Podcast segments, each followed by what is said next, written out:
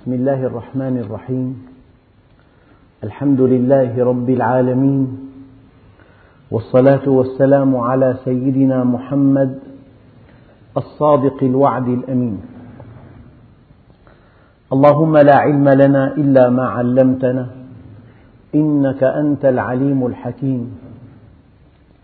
اللهم علمنا ما ينفعنا وانفعنا بما علمتنا وزدنا علما.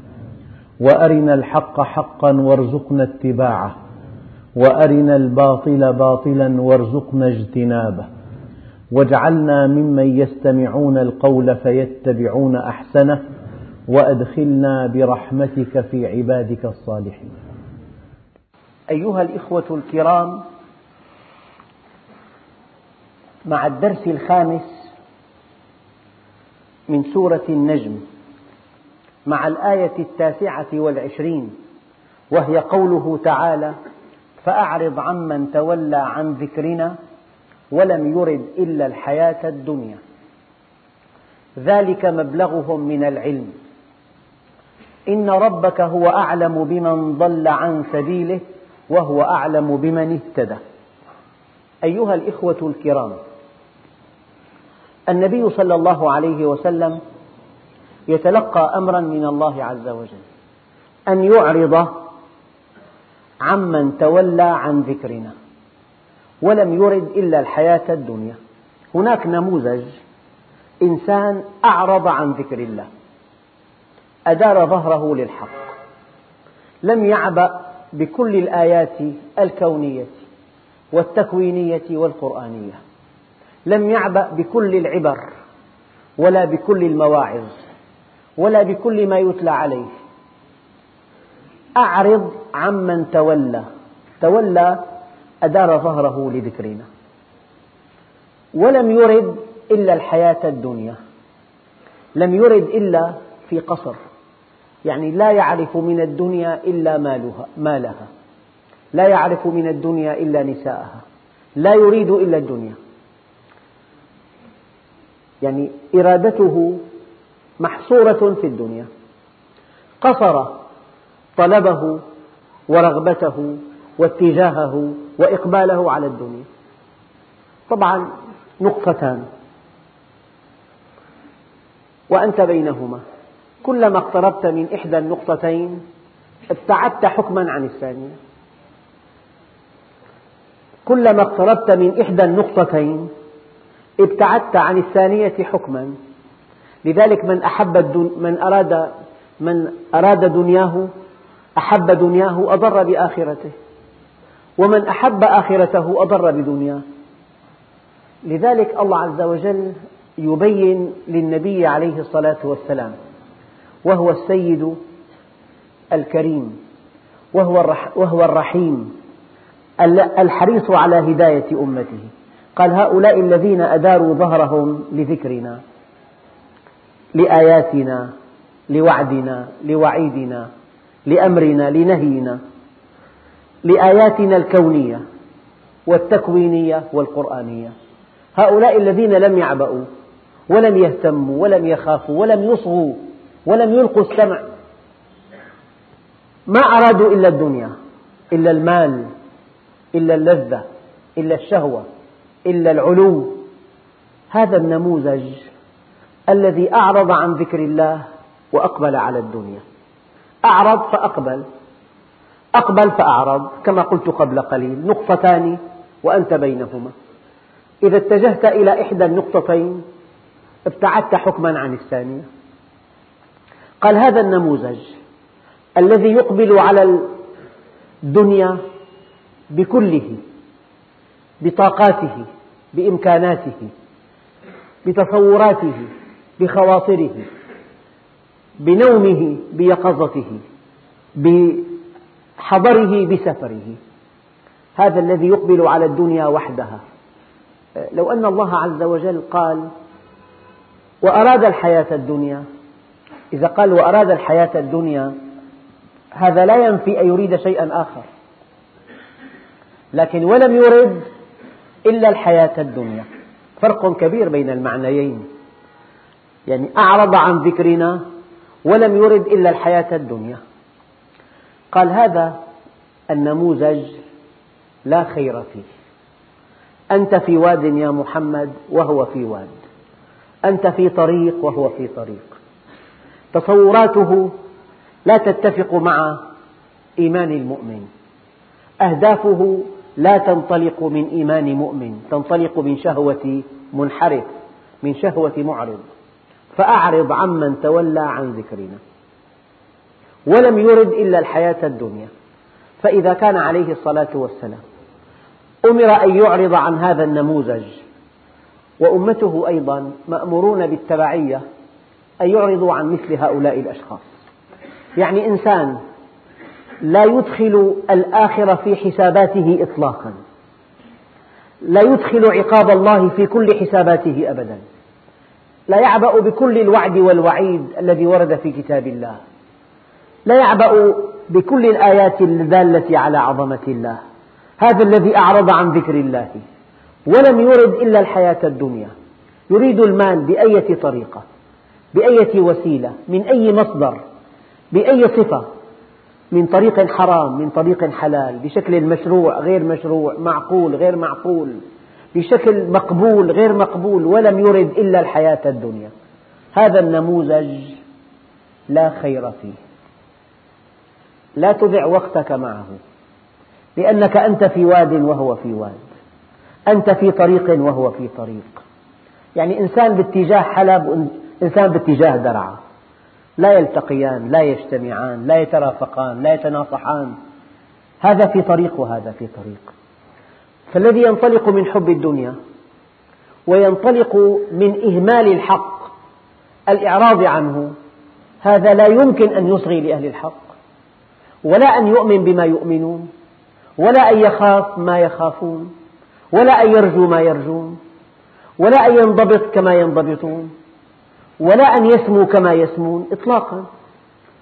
فالإنسان كي يوفر وقته كي يكون عمله مع أهل الحق مع أهل الخير مع أهل الصلاح مع من يظن فيه الخير. قال تعالى يخاطب النبي عليه الصلاة والسلام مبينا أن هؤلاء الأشخاص الذين أعرضوا والذين انكبوا على الدنيا حتى انغمسوا فيها إلى قمة رؤوسهم. هؤلاء مقبورون بشهواتهم. هؤلاء موتى وليسوا أحياء. وما أنت بمسمع من في القبور. هؤلاء في آذانهم وقر وعلى عيونهم غشاوة. هؤلاء صم بكم عمي فهم لا يعقلون. هؤلاء لا يعرفون الحق ولا يألفونه ولا يحبونه. فأعرض عمن تولى عن ذكرنا. ولم يرد إلا الحياة الدنيا. لذلك من تكلم بالحكمة لغير أهلها فقد ظلمها. ومن منعها أهلها فقد ظلمهم. يعني المؤمن يتوسم الخير في من يدعوهم إلى الله.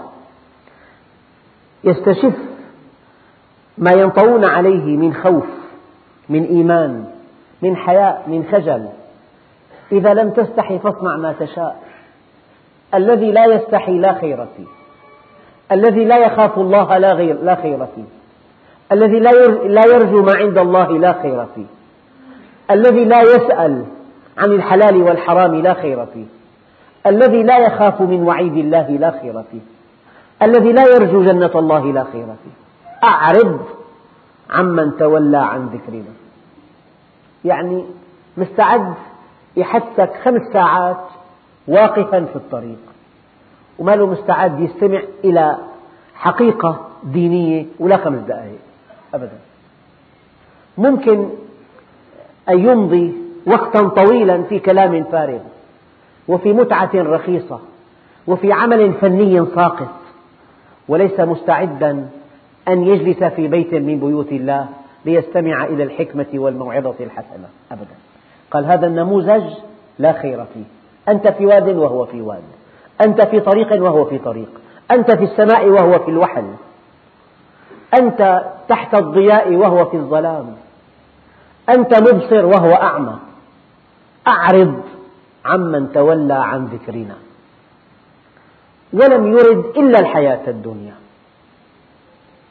أيها الإخوة الكرام هذا النموذج كثير. وهو يوجد في كل مكان وفي كل زمان. إنسان أراد الدنيا أراد المال من أي, من أي طريق؟ وبأي أسلوب. لا يعنيه حلالا أو حراما. مشروعا أو غير مشروع. معقولا أو غير معقول. ولم يرد إلا الحياة الدنيا. يريد اللذة الرخيصة المحرمة. لا يؤمن على امرأة.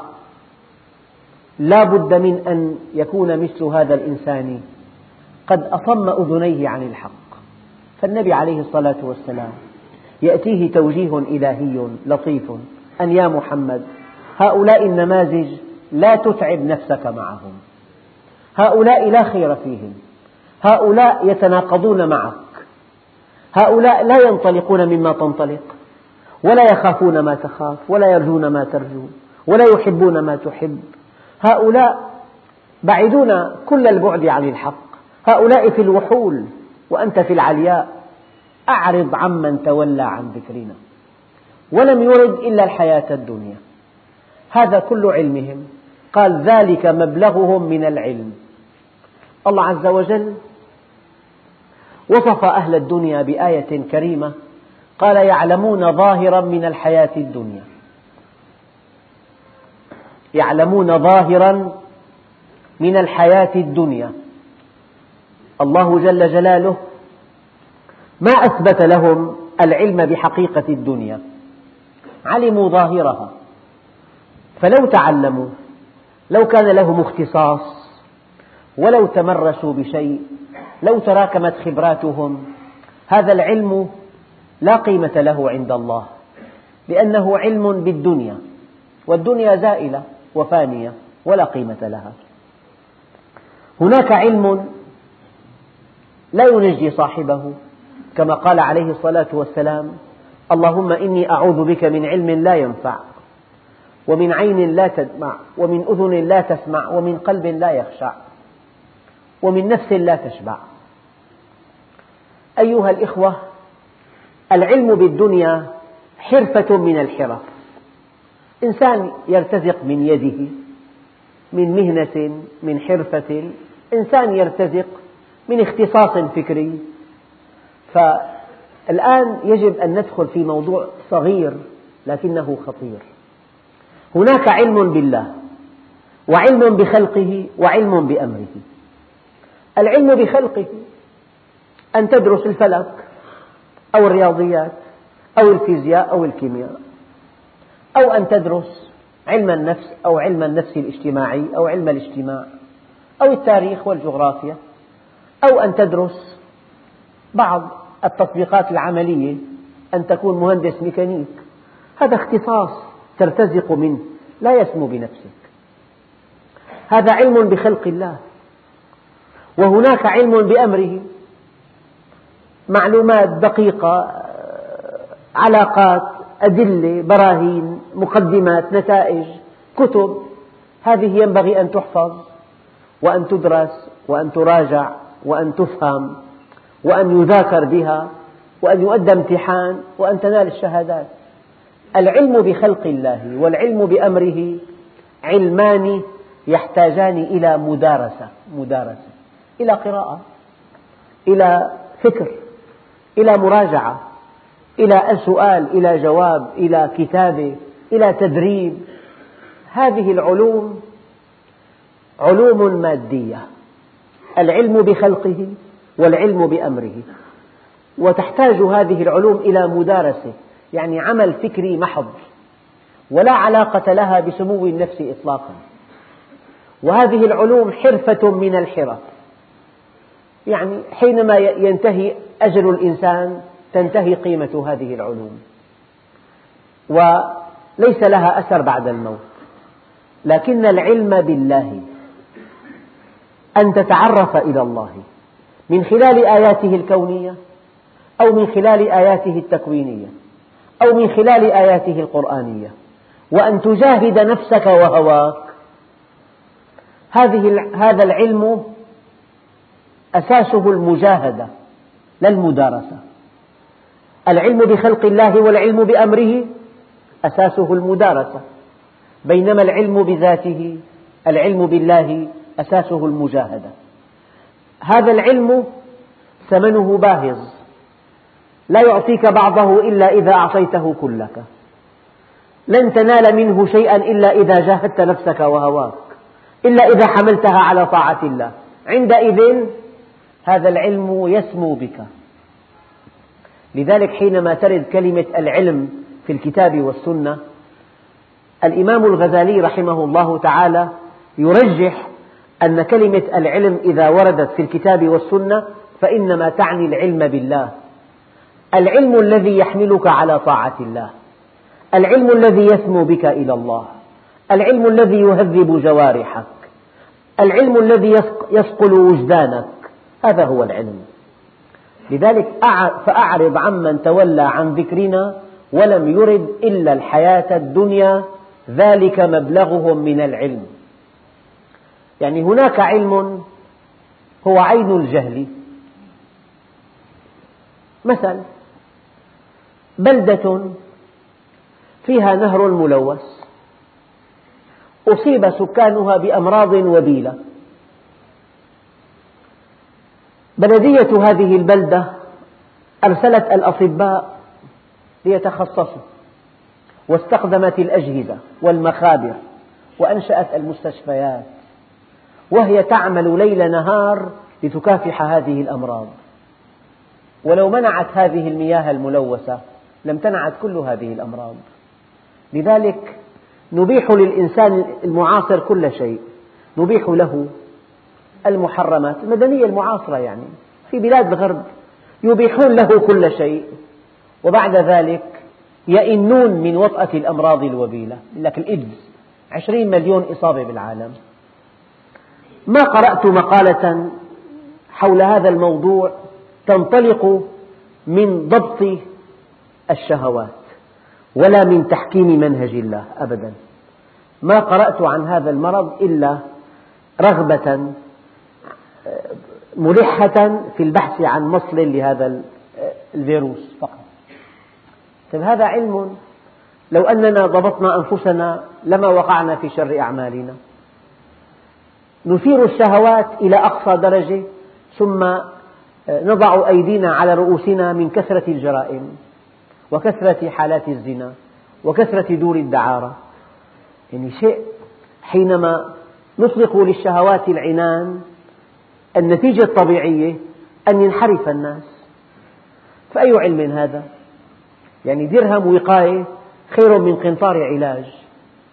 يعني هناك علم هو عين الجهل.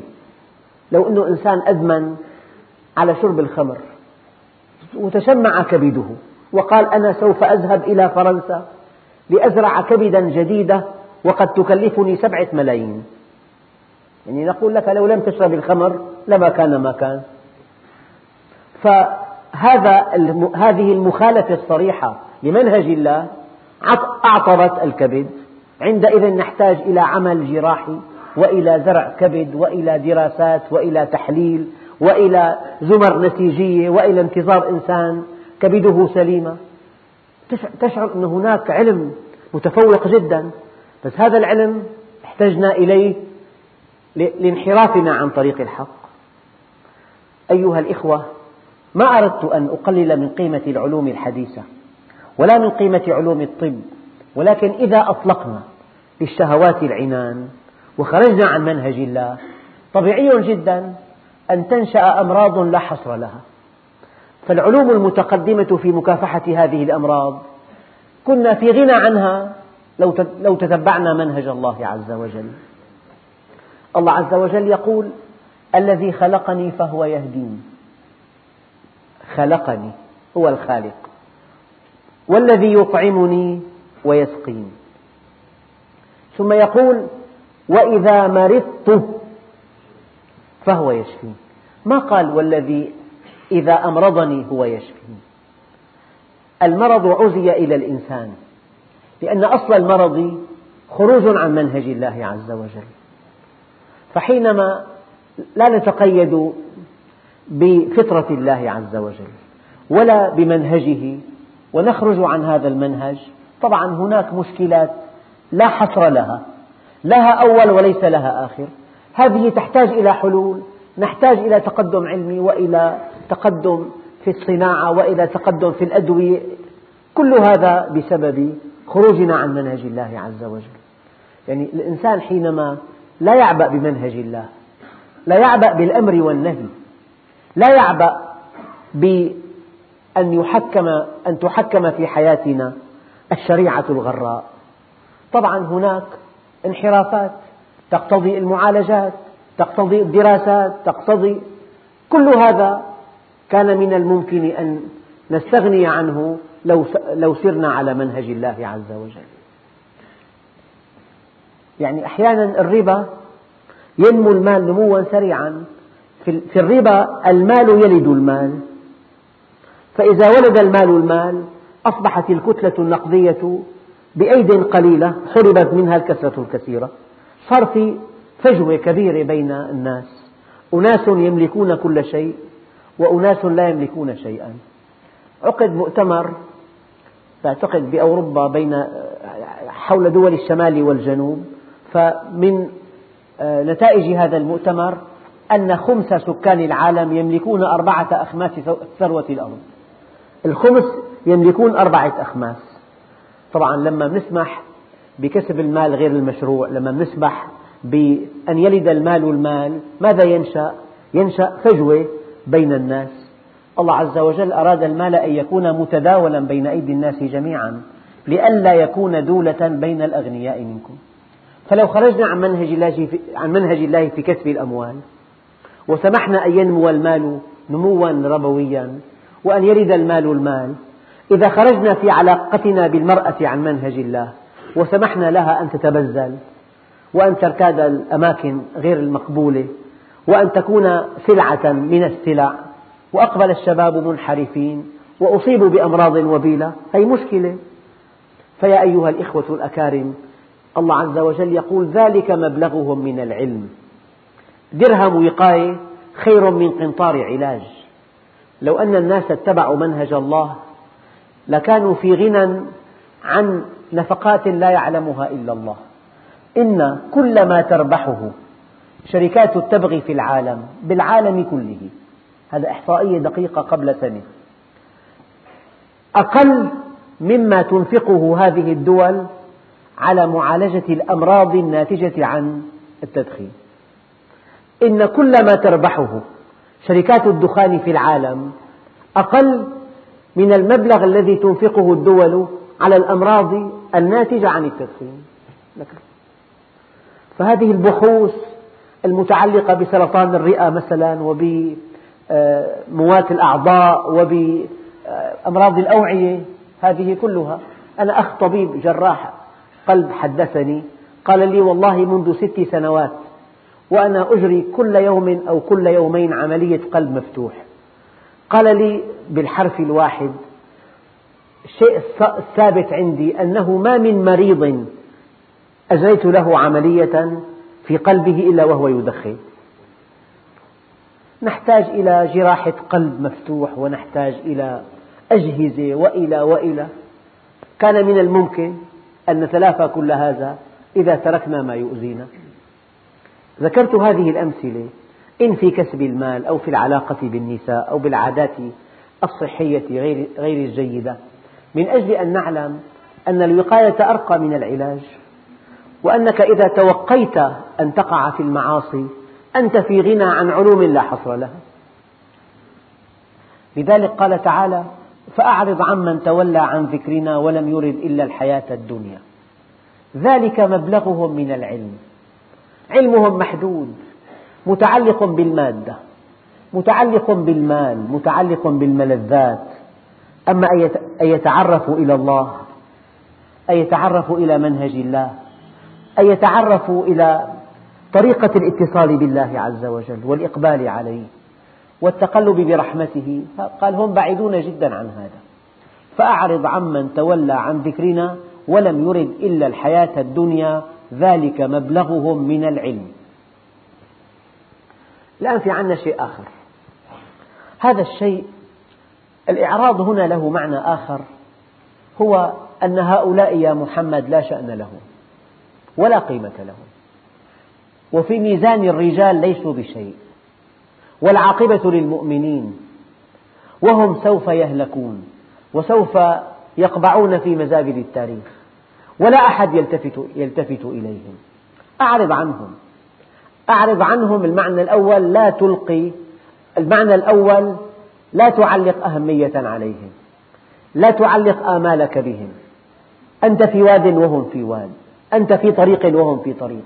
المعنى الثاني هؤلاء لا تلقي لهم بالا. ليس لهم شأن في ميزان المجتمع. لا يقدمون ولا يؤخرون. أسقطهم من حساباتك اليومية. أعرض عمن تول فأعرض عمن تولى عن ذكرنا ولم يرد إلا الحياة الدنيا ذلك مبلغهم من العلم. أيها الأخ الكريم ألم تجلس يوما إلى شخص جاهل بعيد عن الدين بعيد عن الآخرة بعيد عن معرفة الله بعيد عن طاعته ألم تشعر أن بينك وبينه مسافة كبيرة؟ أنك في واد وهو في واد. أنت في طريق وهو في طريق. أنت في العلياء وهو في الوحول. أنت في الطاعات وهو في الحماقات. شيء واضح جدا. فالإنسان إذا جلس إلى أهل الدنيا المعرضين الغافلين وعرف قيمة إيمانه وقيمة معرفته وقيمة إقباله وقيمة اتصاله بالله عز وجل الله جل جلاله من هذا اللقاء العابر يشعرك بفضله عليك. إذا قرأت قوله تعالى وكان فضل الله عليك عظيما يقشعر جلدك. وكان فضل الله عليك عظيما. ولولا فضل الله عليكم ورحمته ما زكى منكم من أحد أبدا. الإنسان حينما يعرف سر وجوده وغاية وجوده ويعرف الله عز وجل وهو على أمره ملتزم ولجنته طالب ولجهنم ومن جهنم خائف هذا إنسان قطع أربعة أخماس الطريق أما الذي وهو في الستين لا يصلي وهو في السبعين يبحث عن الشهوة المحرمة وهو في خريف العمر لا يعنيه إلا كسب المال أين هو؟ وماذا ينتظره؟ آه، الإنسان إذا مات وكان غافلا وجاهلا رفرفت روحه فوق النعش تقول يا أهلي يا ولدي لا تلعبن بكم الدنيا كما لعبت بي لا تلعبن بكم الدنيا كما لعبت بي جمعت المال مما حل وحرم فأنفقته في حله وفي غير حله فالهناء لكم والتبعة علي. الهناء لكم والتبعة علي. أيها الإخوة ورد في الأثر أن أندم الناس رجل دخل ورثته بماله الجنة. ودخل هو بماله النار. فلذلك ذلك مبلغهم من العلم العلم أساس الحياة. إذا أردت الدنيا فعليك بالعلم. إذا أردت الآخرة فعليك بالعلم. إذا أردتهما معا فعليك بالعلم. العلم هو الخطوة الأولى إلى كل شيء. العلم هو طريق النجاح وطريق الفلاح. ألا يكفينا, قول ألا يكفينا قوله تعالى هل يستوي الذين يعلمون والذين لا يعلمون؟ يرفع الله الذين آمنوا والذين أوتوا العلم درجات ولكل درجات مما عملوا. لذلك طلبك للعلم أعظم عمل على الإطلاق أعظم عمل على الإطلاق. لك فطرة سليمة أنت مفطور على حب وجودك وعلى سلامة وجودك وعلى كمال وجودك وعلى استمرار وجودك. هذه الفطرة الراقية لو عرفت الحقيقة لاتبعتها لو عرفت الخير لأقبلت عليه لو عرفت الخطر لابتعدت عنه. أزمة معرفة فقط. أقول لكم دائما الجاهل يفعل في نفسه ما لا يستطيع عدوه أن يفعله به. يعني مثل أضربه. مزارع اشترى سماد من أعلى أنواع السماد. أعطي تعليمات دقيقة أن ضع في البرميل كيلو من هذا السماد وأذبه واسقي به الحقل. عنده محصول ثمنه 200 ألف ليرة. وضع ضعف الكمية من أجل أن ينمو الزرع أكثر. هذه الكمية المضاعفة من السماد أتلفت محصوله كله وأحرقته. فما الذي أضره؟ عدوه لا خصمه لا. ما الذي أتلف كل هذا المحصول؟ جهله. يجب أن تؤمن أن أعدى أعدائك هو الجهل في كل شيء. الإنسان لو أراد أن يتاجر ولم يتبع منهج الله قد يفلس أو قد يكسب مالا حراما يستحق الإتلاف. وقد لا يفلح. أما إذا اتبع منهج الله في كسب المال نمى المال؟ إذا اتبع منهج الله في زواجه سعد بزوجته. إذا اتبع منهج الله في أي شيء قطف كل الثمار اليانعة. فلذلك العلم هؤلاء الذين أعرضوا عن ذكر الله وأقبلوا على الدنيا. لماذا كانوا كذلك؟ لأنهم ما تعلموا. ظنوا أن الدنيا هي كل شيء.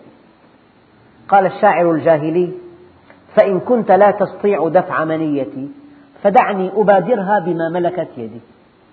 يعني المؤمن ينكب على الحق ويبذل من أجله الغالي والرخيص والنفس والنفيس والجاهل ينكب على الدنيا. لكن هذا الانكباب هناك مفاجأة مفاجأة صاعقة حينما يقترب أجله وهو صفر اليدين. أول ليلة في قبر الإنسان من أصعب الليالي.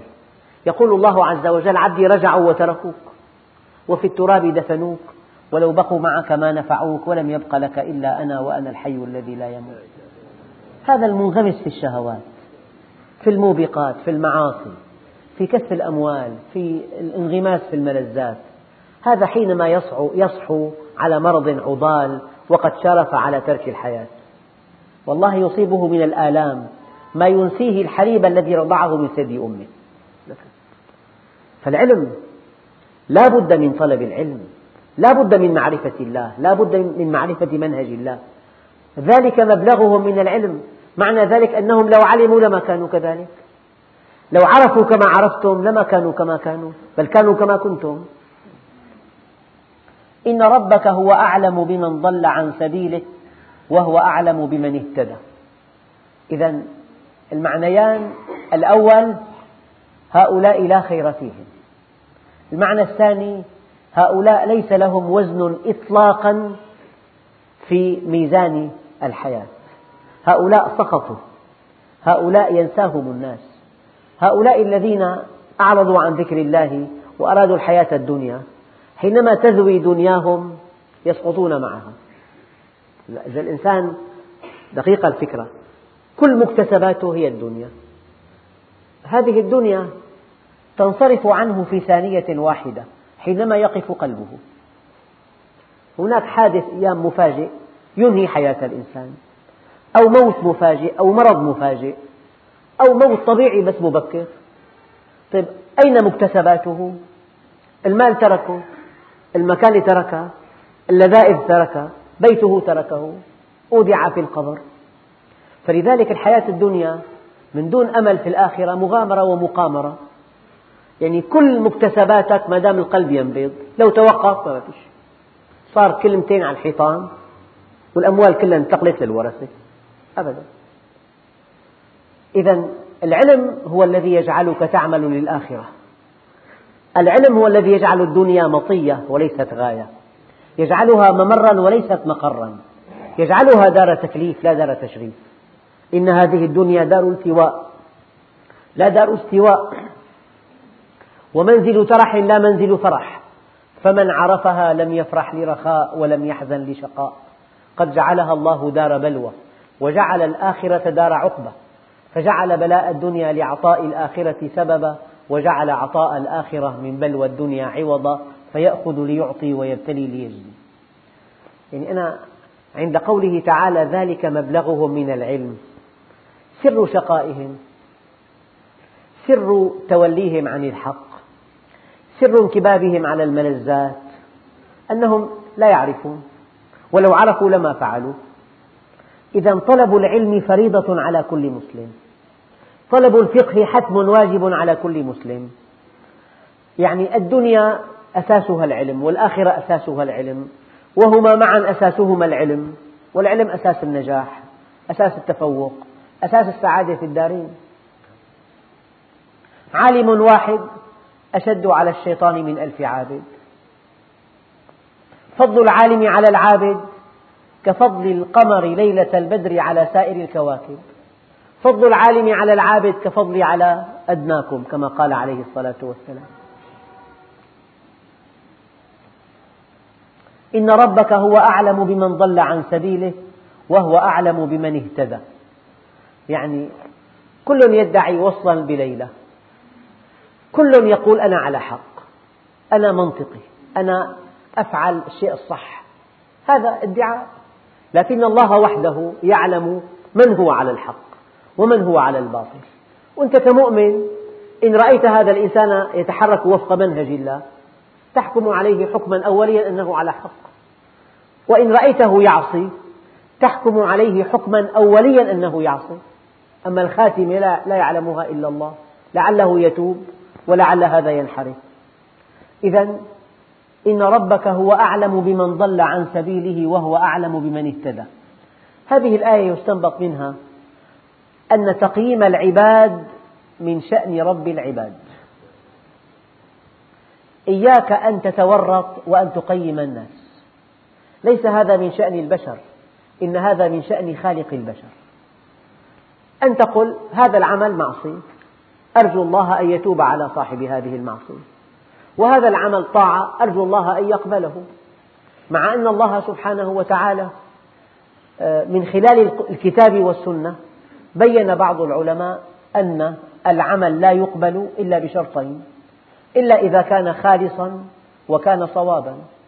خالصا ما ابتغي به وجه الله وصوابا ما وافق السنة. فأنت كما قال الفضيل وقد أخذ هذا من قوله تعالى وأن أعمل صالحا ترضاه. أعمل صالحا أي أعمل وفق منهجك يا رب. ترضاه أي أكون مخلصا بهذا العمل. فيجب أن تعلم علم اليقين أن العمل لا يقبل إلا بشرطين أن يكون خالصا لله وأن يكون وفق منهج الله. فنحن كما قال الله عز وجل إن ربك هو أعلم بمن ضل عن سبيله وهو أعلم بمن اهتدى. الله يعلم ما إذا كان عملك مطابقا أو غير مطابق. وإذا كان مطابقا الله يعلم ما إذا كنت مخلصا أو غير مخلص. من أجل أن يقبل العمل لا بد من أن يطابق السنة ولا بد من أن يكون خالصا لله عز وجل. فمدى مطابقته للسنة يعلمه الله وقد يعلمه بعض الناس. لكن مدى إخلاص, إخلاص, إخلاص صاحبه به هذا مما يعلمه الله وحده. لذلك النبي عليه الصلاة والسلام يقول نحن نحكم بالظاهر والله يتولى السرائر. إن ربك هو أعلم بمن ضل عن سبيله وهو أعلم بمن اهتدى. ولله ما في السماوات وما في الأرض. طبعا لله هذه لام الملك. والله سبحانه وتعالى يملك كل شيء. يملكها خلقا وتصرفا ومصيرا. والإنسان أحيانا يملك ولا ينتفع كما يملك بيتا مؤجرا. وأحيانا ينتفع ولا يملك كالمستأجر. وأحيانا يملك وينتفع لكن المصير ليس له. يعني يأتي استملاك يأخذ منه البيت. يعني أمثلة. يملك ولا ينتفع ينتفع ولا يملك يملك وينتفع وليس له المصير. لكن الله سبحانه وتعالى يملك خلقا وتصرفا ومصيرا. ولله ما في السماوات وما في الأرض. ليجزي الذين أساءوا بما عملوا ويجزي الذين أحسنوا بالحسنى. يعني من لوازم أن الله خلق السماوات والأرض أنه لا بد من الجزاء. ألا تقرأ في الفاتحة كل يوم في كل صلاة وفي كل ركعة مالك يوم الدين؟ ما يوم الدين؟ يوم الدينونة يوم الجزاء يوم أن يجزى كل إنسان بما يسعى. لذلك كل شيء نعمله سوف نحاسب عليه. كل حركة وكل سكنة وكل صلة وكل قطيعة وكل غضب وكل رضا وكل ابتسامة وكل كسب وكل إنفاق. كل هذه الأعمال سوف نحاسب عنها. لذلك الإنسان المؤمن قبل أن يتحرك يدقق يتأمل يتفحص النية يتفحص العمل. ولله ما في السماوات وما في الأرض ليجزي الذين أساءوا بما عملوا ويجزي الذين أحسنوا بالحسنى. أيها الإخوة الكرام يعني الإنسان إذا ظن أن إنسانا عمل عملا سيئا وتفلت من عقاب الله عز وجل فهو لا يعرف الله. طبعا إلا أن يتوب ويستغفر ويصلح.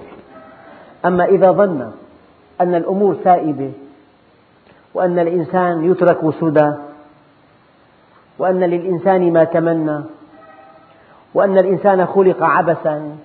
أفحسبتم أنما خلقناكم عبثا؟ أيحسب الإنسان أن يترك سدى؟ أم للإنسان ما تمنى؟ إذا ظن الكافر أنه سبق الله عز وجل أي تفلت من عقابه أو فعل شيئا ما أراده هذا هو عين الجهل. لذلك الله عز وجل قال ولله ما في السماوات وما في الأرض ليجزي الذين أساءوا بما عملوا.